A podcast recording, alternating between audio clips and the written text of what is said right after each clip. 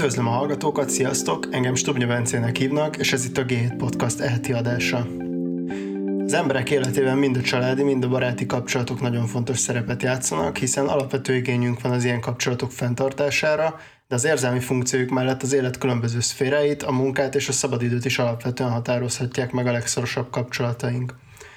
Abban, hogy az ember átlagosan hány emberrel tart fenn szoros kapcsolatot, és hogy ezeket az embereket honnan ismeri, nagyon nagy különbségek vannak az egyes országok között, mindez pedig alapvetően határozzák meg az országok gazdasági, politikai, demográfiai és kulturális sajátosságai. A mai adásban egy nemrég megjelent kutatás alapján arról lesz szó, hogy Magyarországon 1997 és 2015 között hogyan változtak ezek a trendek, a beszélgető partnereim pedig a tanulmány szerzői Albert Fruzsina és Dávid Beáta, a Társadalomtudományi Kutatóközpont Szociológiai Intézetének kutatói lesznek. Fruzsina Beáta, köszönöm, hogy elfogadtátok a meghívásomat. És köszönjük a meghívást. A tanulmány bevezetőjéből én azt ö,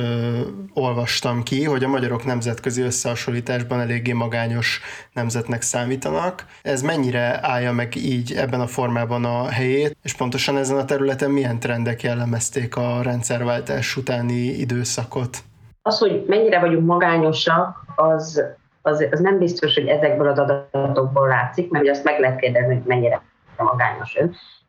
inkább a magányosságot, ha úgy értjük, hogy kapcsolat szegénységtelen, tehát, tehát kisebb számú kapcsolata van az embereknek, de ez igazából, ha a nemzetközi összehasonlításban nézzük, ezek nem annyira szűk, amiről ez a tanulmány is szól, bizalmas kapcsolatokról köszönhető ez a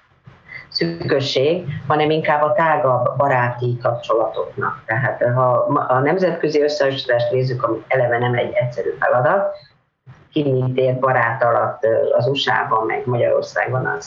az két nagyon más dolog, de akkor, ha számszerűen nézzük, akkor az látszik, hogy amikor vannak összehasonlító, jól összehasonlító kutatásaink, akkor az látszik, hogy magyarok kevesebb barátról számolnak be. Tehát ha így értjük, a, és így tesszük kicsit helyre ezt a magányosság történetet, az, az így néz ki, de, de a, a, a magányosság önmagában egy nagyon érdekes kutatás, nem most téma, hogy, hogy lehet-e magányos, akit sok ember vesz körül, vagy lehet-e nem magányos valakit, aki kevés és jól el van önmagával. Tehát azért mondom, van valami összefüggés, hogy inkább magányos az, akinek nincs barátja, vagy nincsenek emberi kapcsolatai, de ez kicsit azért bonyolult. Tehát mi most nem erről szólt a mi kutatásunk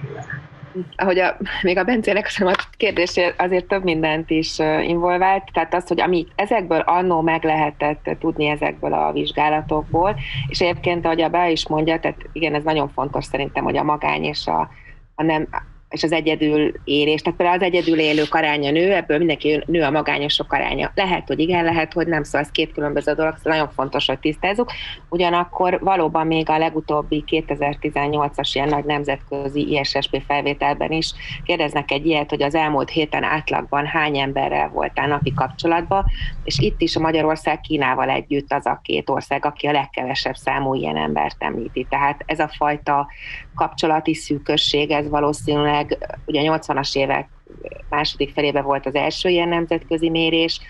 tehát ez, ez valószínűleg fennáll. Ami akkor mondjuk egy pár jó ilyen összehasonlító tanulmányból kiderült, az ugye ez volt, amire be is utalt, hogy Magyarországon a családi kapcsolatok azok eléggé dominánsak, és eléggé a, a nagyobb baj a nem családi baráti kapcsolatokkal volt, hogy nagyon sok ember volt, aki egyáltalán nem említett barátokat, illetve a barátoknak kiugró nagy része származott Magyarországon a munkahelyről, tehát ez egy ilyen érdekesség volt. Meg még egy ilyen szintén fontos dolog, hogy Magyarországon a kapcsolatoknak ez a eszközszerű, ilyen idegen szóval instrumentális jellege, ez nagyon-nagyon domináns. Tehát nem feltétlenül azért eh, tartjuk fenn a kapcsolatainkat, hogy most itt érzelmileg támogassanak minket, bár erre ugye nagyon nagy szükségünk van, akár a mostani helyzetben is, hanem inkább ezek az ilyen mindenféle dolgok elintézésében, különböző erőforrásokhoz való hozzájutásban magaslóan fontosak voltak Magyarországon ezek a kapcsolatok. És ha még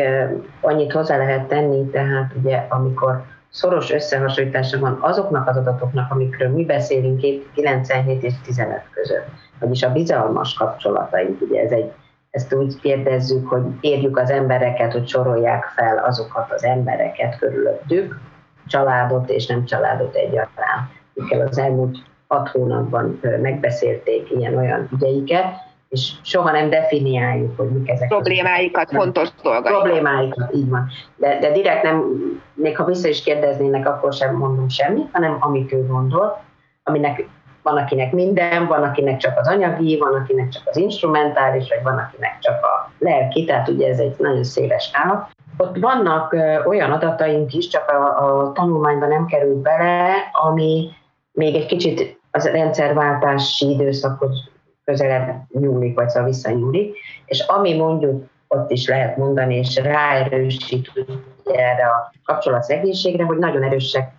a, a családi kapcsolatok. Tehát nagyjából 70-80 százaléka ezeknek a bizalmasoknak a családból jön ki, a szűk családból jön ki és ezért nagyon izgalmas ez a tanulmány, és tényleg örülök, hogyha másnak is felkeltette a figyelmét, mert itt pontosan az látszik, hogy bizony eltelt 20 év a rendszerváltás óta, tehát 2010 környékén, tehát valami elkezdett megváltozni. Ez szép lassú ez a folyamat, de most arra azt lehet mondani, hogy megfordult ez a trend, és még a bizalmas kapcsolatoknál is nagyon erősen dominál a nem családi kapcsolatoknak az aránya, tehát mert a szám önmagában nagyjából ugyanannyi. És ez a szám, még bocsánat, még egy kicsit visszatérve a nemzetközi összehasonlításra, tehát a bizalmas kapcsolatainknak a száma nem kevesebb, mint a, a többi azokban az országokban, ahol ezeket megméri. Csak a, az arányok, az összetétel, az az, az ami nálunk más.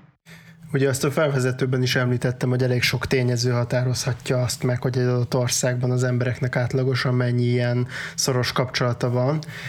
Titeket ezek közül Magyarország esetében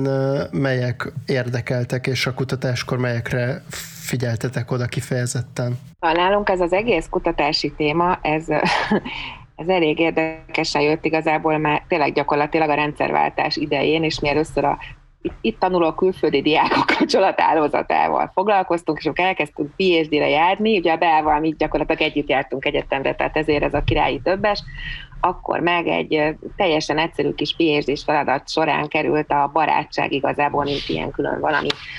a kutatási fókuszunkba. Ugyanakkor ez egy, egy olyan felmérésnek egy, egy adott kérdését elemeztük, ami ugye hát ezt kaptuk, ez volt, ebből próbáltuk valamit kihozni,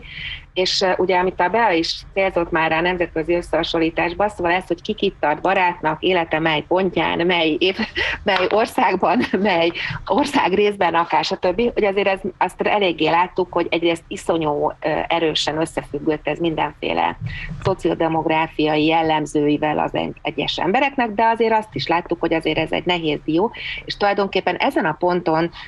fordult a figyelmünk ezeknek az úgynevezett fontos beszélgetési hálózatoknak, ezt így hívják a szakirodalomban, a vizsgálata felé, mert ahogy Abba is mondta, ugye ez egy 80-as évek óta nemzetközileg is nagyon széles körben alkalmazott eszköz, azért ez egy konkrétabb dolog, tehát azért persze nem tudjuk vagy a válaszadóra bízzuk, hogy mit tart ő a fontos dolognak, vagy problémának, de mégiscsak azért ezek, ez egy, ez egy ahhoz képest, hogy na akkor neked hány barátod van, egy sokkal kézzelfoghatóbb dolognak tűnik, illetve ugye ezekről az emberekről, akiket megemlítenek itt a, a válaszadók, is sokkal több mindent tudunk, tehát sokkal finomabban meg tudjuk nézni, hogy ezek akkor kicsodák honnan jönnek. És hát ezt azért is mondtam el, hogy nekünk azért a barátsággal mi van itt Magyarországon, az mindig is ez, ez is a kezdeti, tehát itt is fiatal kutatókorunk volt egy fontos dolog volt, és hát igen, az ember nagyon elkezd azon gondolkodni, hogy itt egyáltalán itt mik, mik történnek, és ugye pont a barátszámmal kapcsolatban láttuk már a 90-es években, ezek az adatok, ezek hullámoznak, mint a tenger körülbelül, azért van egy elég markáns trendje is, de pont a sokáig a legidézettebb cikkünk az pont az volt, ami azt mutat, hogy a 90-es években a barát számban egy nagyon nagy csökkenés állt be, és, és megnőtt azoknak az aránya, akiknek meg egyáltalán nem volt barátja, és hát nagyon elkezdtünk azon gondolkodni, hogy, hogy kiket érint ez a történet, és miért pont őket. És hát nyilván itt azért a rendszerváltás utáni első évtizedben vagyunk, tehát az ember nyilvánvalóan Például ugye a munkaerőpiac egy nagyon-nagyon fontos dolog, amiről hosszabban is tudnánk itt esetleg beszélni, hogy ennek az átalakulásra ez mondjuk miért hathatott erre a történetre, de például nagyon-nagyon markáns és elég érdekes dolog volt a borzasztó nagy nemi különbsége ennek a történetnek, tehát hogy azt láttuk, hogy barátszámban a férfiak sokkal jobban állnak, viszont a bizalmasoknál ez pont fordítva van, tehát hogy milyen furcsa dinamikája van ennek, vagy mondjuk, hogy az iskolai végzettség az mennyire hát erőteljesen és pozitívan hat arra, hogy valakinek mondjuk mekkora a kapcsolathálózata. Mindig, ha nemzetközi publikációról van szó, már pedig tényleg egy rangos társadalomtudományunkban a network kapcsolathálózati szaklapok közül ez az első számú szaklap, tehát azért ez nem egy akármilyen presztízsű lap, tehát itt, itt nem önmagában Magyarország az érdekes, hanem valamennyire ezt ugye be kell helyeznünk egy nemzetközi kontextusba, hogy vajon az a dolog, amit a rendszerváltás óta nem is annyira pont a rendszerváltáskor, tehát nem 90, hanem ugye 97-től, de elindult egy folyamat, hogy valamilyen fajta, hívjuk mondjuk modernizációnak, mert ugye a családot felváltja ugye a nem családi kapcsolatoknak a túlsúlya, akkor ez vajon Magyarországnak, a, szocialis, a volt szocialista országoknak van, van ez, és érjük utol a nyugatot ezzel a modernizációs, vagy, vagy, vagy ez valami más, vagy, vagy egy köztes állapot, tehát tulajdonképpen ezeknek próbáltunk meg utána menni ebben a tanulmányban. Tehát ezt, ezt néztük, tehát ha egy hipotézist ilyen módon meg lehet fogalmazni, akkor ez volt. Tehát volt egy kutatási kérdés, vizsgáljuk a trendeket, és föltettünk a trendváltozásokra valamilyen fajta hipotéziseket, és ezeket próbáltuk végignézni, biztos választ nem tudunk azért még adni. Ugye itt említetted ezeket a modernizációs trendeket, ami ugye azt jelenti, hogy a nyugati társadalmi mintákhoz közelednek a régióban tapasztalt társadalmi minták. Ezzel kapcsolatban mit lehet megfigyelni, tehát mondjuk mi az, ami az egész régióra jellemző, és mondjuk mi az, ami kifejezetten magyar sajátosság? Tehát ugye leszűkítve megint csak a bizalmasokra, és ott, ott igazából talán amit, amit viszonylag jól el lehet mondani, ez, ez hogy, hogy fordult a, családi és a nem családi kapcsolatoknak az aránya. A modernizáció vagy a számosság, tehát nő, azt ezeken az adatokon nem lehet bizonyítani. Amennyire, valamennyire lehet bizonyítani a barátszámon, ugye, amit az, elő, az, az elején beszéltünk, hogy ott abban mindig is rosszak voltunk, és hogyha mondjuk azt, azt mondjuk modernizációnak, hogy sok barátom van, akkor mi még, még mindig kullogunk. De egy nagyon fontos dolog, hogy ebben a pici, öt, max. öt ember említhetünk, ugye, mint fontos beszélgetési hálózatoknál, így kérdezzük, tehát azért van, lehetne valakinek több, de általában az embereknek kettő van, tehát nem, nem, nem lövünk nagyon messze, hogy csak ötöt kérünk. Az, hogy, hogy ennyire megfordult, még egyszer mondom, és, és most már a barátok fele forduljunk, ott, ott is van egy nagyon izgalmas dolog, hogy akkor mit is jelent a barát, mit is, mit, is, mit ad egy barát. És, és, és itt például nagyon izgalmas a nő-férfi dolog, hogy a férfiaknak is egyre többet jelent lelkileg is a barátság. Tehát, hát és, és ezt valószínűleg a nyugaton ez már, már egy gyakoribb dolog volt, hogy, hogy egy férfi is most lelkizhet a barátjával. De, de ezért ezek ilyen nagyon pici mozaikok még egyelőre, amit összepróbálunk amerikaiaknak van szintén a 80-as évek közepéről már adat innen, tehát ott azért sokkal több volt akkor is, tehát a, majdnem a fele legalább a, ezeknek a bizalmas hálózatoknak ugye ugyanezzel a módszerrel mérve, már akkor is ugye ne, nem rokoni kapcsolat volt. Magyarországon meg ugye az elején ez a szám ez 85% körül volt. Szóval most az egy jó kérdés, amit kérdezel, hogy mondjuk, meg amit a be is emle, emlegetett, hogy ugye ez nem 90-ben kezdett el ugye megváltozni, hogy jött a rendszerváltás, sőt ugye a Sikendrének van egy olyan tézise, amit elég jól alá is támasztott, hogy ugye tehát eleve, hogy mi, milyenek voltak ez, tehát eleve, hogy miért volt ennyire családok által dominált az emberek kapcsolat hálózata a rendszerváltás előtt, ugye ez is egy jó kérdés, és persze itt lehet mondani, hogy itt a hagyományok, meg az ember néprajzi dolgokat olvas, akkor is azért abból elég érdekesen kijön, hogy a barátságnak inkább a fiatalkorban volt szerepe, és utána ez nagyon ilyen rokoni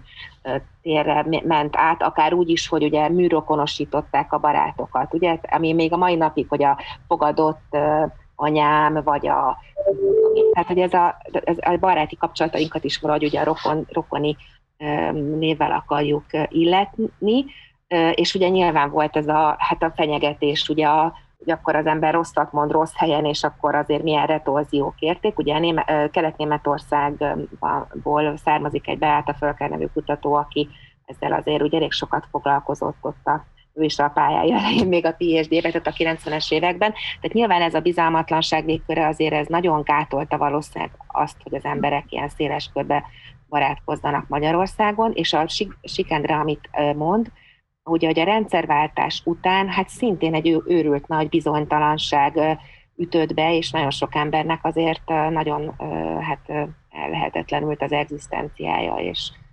ilyesmi. Tehát mégiscsak ott is a család, tehát hogy, hogy egy ilyen családi kapcsolatok felé való új visszafordulás is volt egy jó pár évig, ugye, mert az volt az a viszonylag megbízható támogató háló, amiben azért tuti nem lehetett csalatkozni. Tehát az is lehet, hogy ez nálunk ugye később indult, persze valószínűleg van is egy ilyen eleve tehetetlensége azért ezeknek a dolgoknak, hogy hopp, megváltozik a rendszer, az az emberek életmódja, ezt viszonylag kevés dimenzióban szokta rögtön nekövetni, de hogy például egy ilyen nagyon-nagyon egyszerű dolog, hogy a rendszerváltás óriási sokjával is a legközelebbi kapcsolatok felhasználásával próbáltak az emberek így elsőre megküzdeni. És egyébként azért emlékszem, tehát mi ezeket mondom, régóta nézegettük ezeket az adatokat gyakorlatilag egész pályánk alatt, és volt olyan pont, amikor nagyon megörültünk, mert azt hittük, hogy úgy jönnek be a barátok, és akkor nagyobbak lesznek ezek a networkök. Ugye azért a network kutatóban van egy ilyen alapfeltevés, hogy minél nagyobb, annál jobb, ami persze nem egészen biztos, hogy így van, és aztán kicsit lekonyult a mosolya az arcunkra, amikor láttuk, hogy, hogy inkább, ugye megint nem tudjuk mondani, mert nem, nem paneladatok, de hogy mintha inkább egy ilyen felcserélés látna, hogy látszódna, hogy oké, okay, hogy jönnek be a választott, ugye ez a nagyon individualista hozzáállás, hogy mi megválasztjuk, hogy kivel akarunk bizalmas kapcsolatban lenni, tehát hiába dobott nekünk egy ilyen tesót, vagy anyát, vagy akár micsodát a gép, hát ez nem olyan nagyon nagy kényszer, mint ahogy azért egy régebbi világban volt, hanem mi majd jól kiválasztjuk, de hogy, de hogy az meg nyilván úgy tűnik, hogy problémás, hogy, hogy hát az emberek, de azt nem tudom mennyire volt hangos a, a, a cikkből, de ez egyik nagyon fontos következő megkutatandó dolog szerintem az, hogy, hogy ott vannak a párkapcsolatok, és hogy az emberek egyre kevésbé említik mondjuk a partnerüket, mint bizony, látványos. És ez vajon miért van? Szóval, hogy, hogy itt már azért mondom, kezdtek azért nekünk is ilyen rosszabb érzéseink lenni, hogy na akkor ez most itt miről szólhat. Még amit ilyen ami egy ilyen hangsúlyos trend volt, a, vagy amit így kifejezetten vizsgált a, a tanulmány, ez az ilyen nemi, ugye itt Bea már említette ezt valamennyire, illetve a korbéli sajátosságok. Erről egy kicsit még tudtok beszélni? Hát a, a, a nem az nagyon fontos, tehát az tényleg, ha valami üzenete van, és hogy az előbb a Fruzsina mondta, tehát a nem annak azzal összefüggésben, hogy, hogy, hogy a társ szerepe eltűnt, megváltozott, és ugye pont most ebben a Covid helyzetben, amikor össze vagyunk zárva, és, és ki másra tudnánk, tehát a legszűkebb kapcsolatainkra vagyunk kénytelenek, vagy, vagy kell szembesülnünk, vagy igazán rájuk tudunk támaszkodni, tehát ez egy nagyon fontos dolog. A nem kérdés az ebből következik, tehát ugye a férfiak sokáig csak a, a társukat említették, bizalmasukat, tehát ez egy nagyon mondjuk, hogy heterogén volt a kapcsolat, mert a férfiak nőket választottak. A nőknél ez nem volt ennyire heterogén, ő nekik mindig inkább női kapcsolat, bizalmasaik voltak, és ez most tulajdonképpen a barátokkal, mármint a barátnőkkel tovább erősödött, vagy szóval ez nem változott, a férfiaknál van. A kor kérdése az, az annyiban egy kicsit, tehát az, hogy az idő, tehát igazából a bizalmas sok száma nem úgy függ össze a korral, hogy minél idősebb valaki, annál kevesebb a bizalom. Picit változik, de, de, nem, de nem, nem jelentősen. Hanem itt akkor az a kérdés, hogyha felnő most egy generáció, tehát ha mindig egy kicsit előrébb lépünk, ha felnő most egy generáció, ahol a fiataloknak már egyre inkább, már most látszik, hogy inkább nem családi kapcsolataikból áll a bizalmasuk, akkor időskorban vagy középkorban, amikor azért kevésbé adódik az, hogy hogy ne, ne csak rokonokat tudjunk megnevezni, vajon ők meg tudják-e majd ezt oldani, hogy, hogy visszaszerzik a rokonokat. Amit a Fruzsina is mond, hogy, hogy azért vannak adottságok, a kevesebb a testvér, mert ugye kisebb a gyerekszám, kisebbek a családok, kevésbé tartjuk a kapcsolatot, úgy talán a szüleinkkel, vagy az unokatestvéreinkkel, nagybácsik, ami elköltözünk, tehát van egy ilyen nagyon mozgás, és ebből indul ki most a fiatalság, akkor mi lesz velük közép és idősebb korban, amikor valószínűleg azért mégis afele megyünk, hogy ezek a kapcsolatok erősödnek fel. Tehát igazából a kor összefüggése az szerintem ebből a szempontból érdekes, hogy mit tudunk ebből tanulni, vagy, vagy mondani a mostani fiatalságnak például, vagy a középkorunk, vagy az időségnek, hogy, hogy mire kell figyelni ahhoz, hogy tényleg a végén ne legyenek nem csak egyedül élők, mert annak nagyobb az a valószínűsége, hogy idősödünk, vagy inkább egyedül élők, ha az özvegységet gondoljuk, hanem hogy ne legyünk izoláltak társas szempontból és magányosak. Tehát nekem ez a kornál ez inkább ez az üzenet. Én még amit a elmondott, ahhoz kiegészítésül, tehát, hogy ugye azon felül, hogy a barátok ugye valahogy így jönnek be a képbe, egyre fontosabbá tűnnek válni, ez a generációs dolog, amit pedzegetsz, tehát úgy tűnik azért, hogy a most, a mo- tehát az volt ez a trend, hogy a fiatalok azért mindig is kicsit többet emlegették a barátaikat, mint, a, mint az idősebbek. De most úgy tűnik, hogy ez egyre inkább így van. Tehát amit mondott is mostani fiataloknál, ez a különbség még fokozottabb, mint mondjuk amit 97-ben láttunk. Tehát ilyen szempontból kicsit így nyílik az olló. És ugye ez is egy ilyen szakirodalmi közhely, hogy ugye a nők azok, akik tartják a rokoni kapcsolatokat, ugye még akár a férfiak családjával is, és ez megmarad gyakorlatilag. Tehát mindenhol volt ugye változás, de ez a, ez a női dominancia ilyen szempontból tulajdonképpen nem, nem változott meg. De ugye nagyon érdekes, amit, amit már így korábban is pedzegettünk, hogy, hogy ez a nők azért emlegettek barátokat a 90-es években is jobban, mint a férfiak. A, akkor, amikor, amikor megkérdeztük az embereket, hogy na, neked hány barátod van, rendre a férfiak mondták a nem is kevéssel több barátot, illetve sokkal több férfi mondta azt, hogy neki van barátja, mint mondjuk nő. Tehát ugye, mert ott is egy nagy, akármit is nevezünk barátnak, van barátom, nincs barátom, az egy nagy vízválasztó. És akkor így hát nem nagyon értettük ezt mi annó, hogy akkor mi van, és most azért, ha csak ezt a barátszámos másik történetet nézzük, akkor ez elég szépen magyarázza tulajdonképpen ugye azt, amit itt ebben a, bará- a bizalmas kapcsolatokban látunk, mert hogy úgy tűnik, hogy a férfiak, ugye ebből is úgy látszik, kicsit mást kezde, kezdenek el az utóbbi időben tényleg barátnak nevezni. Tehát, hogy a férfiak barát definíciója a 90-es években még egyáltalán nem feltétlenül tartalmazta ezt a nők számára szerintem sokkal természetesebb, és mondom erre sok külföldi szakirodalom is vagy. A nőknél ez a problémák megbeszélése szűkebb, de ilyen szempontból sokkal több fajta dologra jó baráti kör ez jellemző volt, és ugye ez Magyarországon is egy nagy változás, hogy a férfiaknál is ugye ez a lelki támogató érzelmi funkció, ez, ez sokkal fontosabb lett, ami egyébként meg lehet, hogy hozzá vezet ahhoz is, hogy egy kicsit szűkebben értelmezed azt, hogy ki a barátod. Tehát, hogy ez a nagyon haver, együtt lehet vele meccset nézni, de egyébként még is fogalma sincs róla, hogy én most éppen válok-e, vagy mi van velem, ez, ez már, már lehet, hogy egy más címke alatt úszik. Tehát ezek a dolgok párba járnak, és ugye ezek az a probléma, hogy ezeket tényleg, tehát ilyen nagy szörvikkel, amikkel a szociológusok sokszor operálnak, nem nagyon lehet nézni. Tehát tényleg ez a, amúgy nem véletlenül van a szociológiában is nagyon nagy hát, divatja mostanság a, ugye a multimethodnak, hogy több, többféle módszerrel kell, mert ezeket egyszerűen nem tudjuk a mélységben vizsgálni csak egyfajta módszertannal. Így utolsó kérdésként azt, azt kérdezném meg, hogy hogy mit terveztek kutatni, tehát mik most az érdekes, aktuális trendek? Egy, egy dolog biztos, hogy mit csinál a COVID.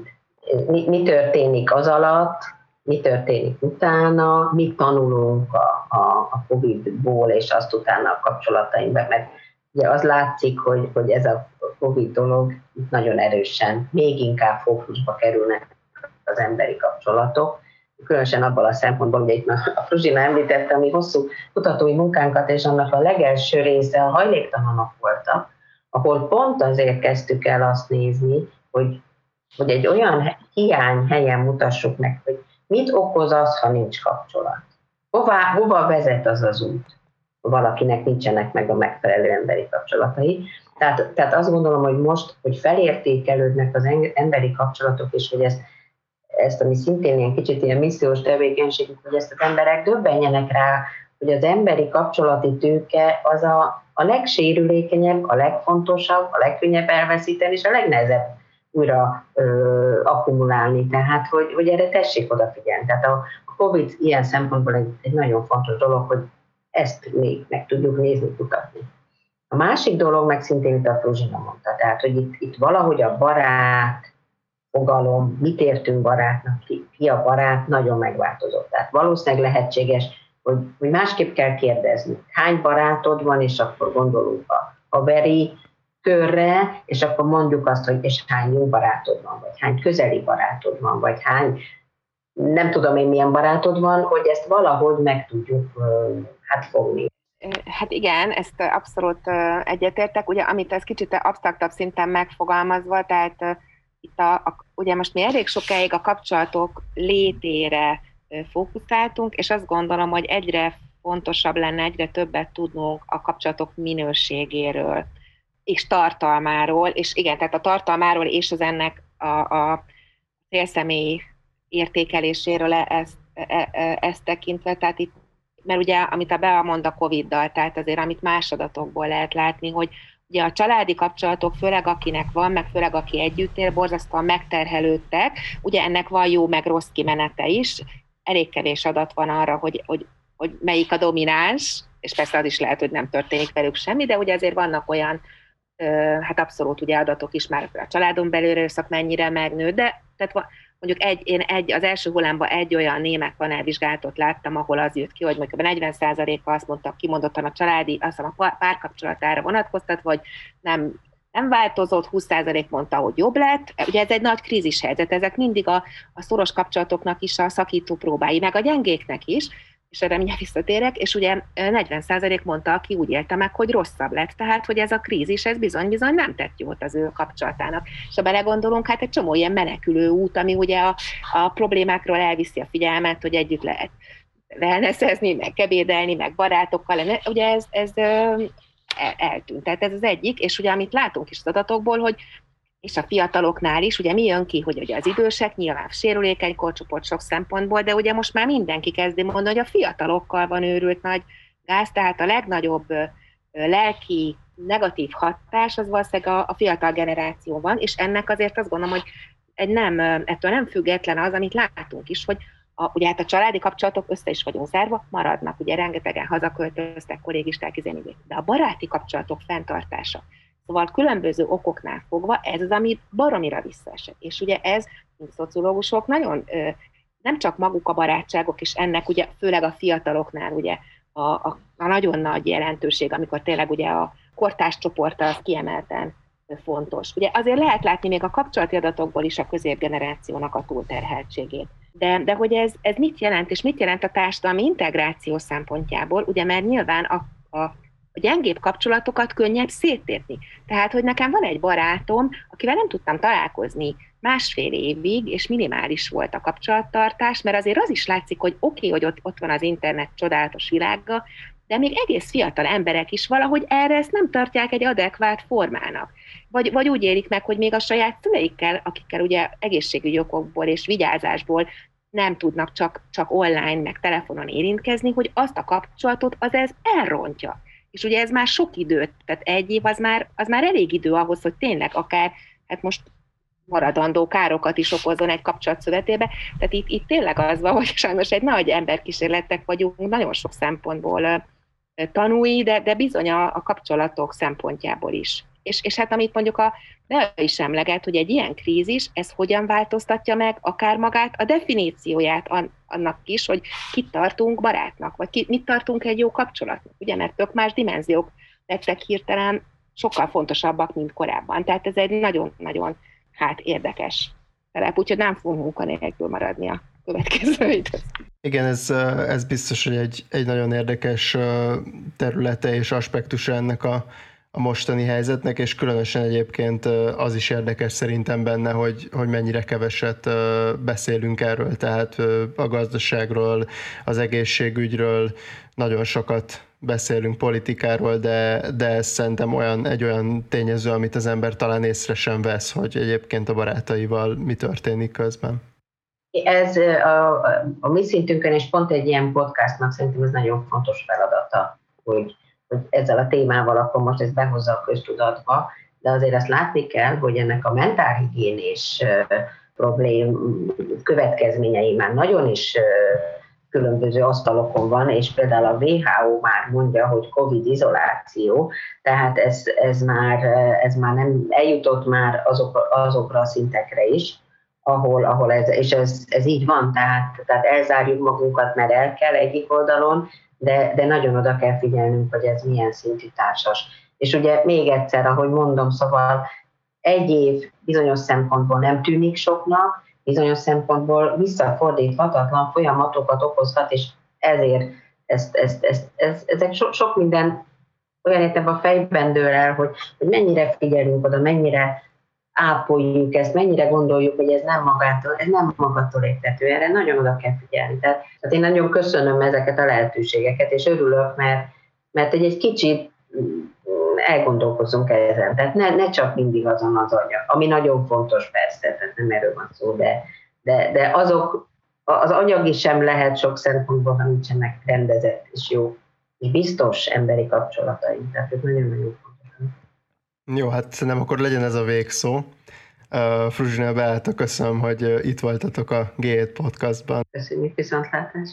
A hallgatóknak pedig köszönöm, hogy itt voltak velünk, iratkozzatok fel ránk ott, ahol a podcastokat hallgatjátok, és hogyha tehetitek, akkor támogassatok minket úgy, mint hogyha előfizetnétek alapra a g7.hu per támogatás oldalon. és Stubnya Bence a G7 újságírója vagyok, a G7 podcastot hallottátok.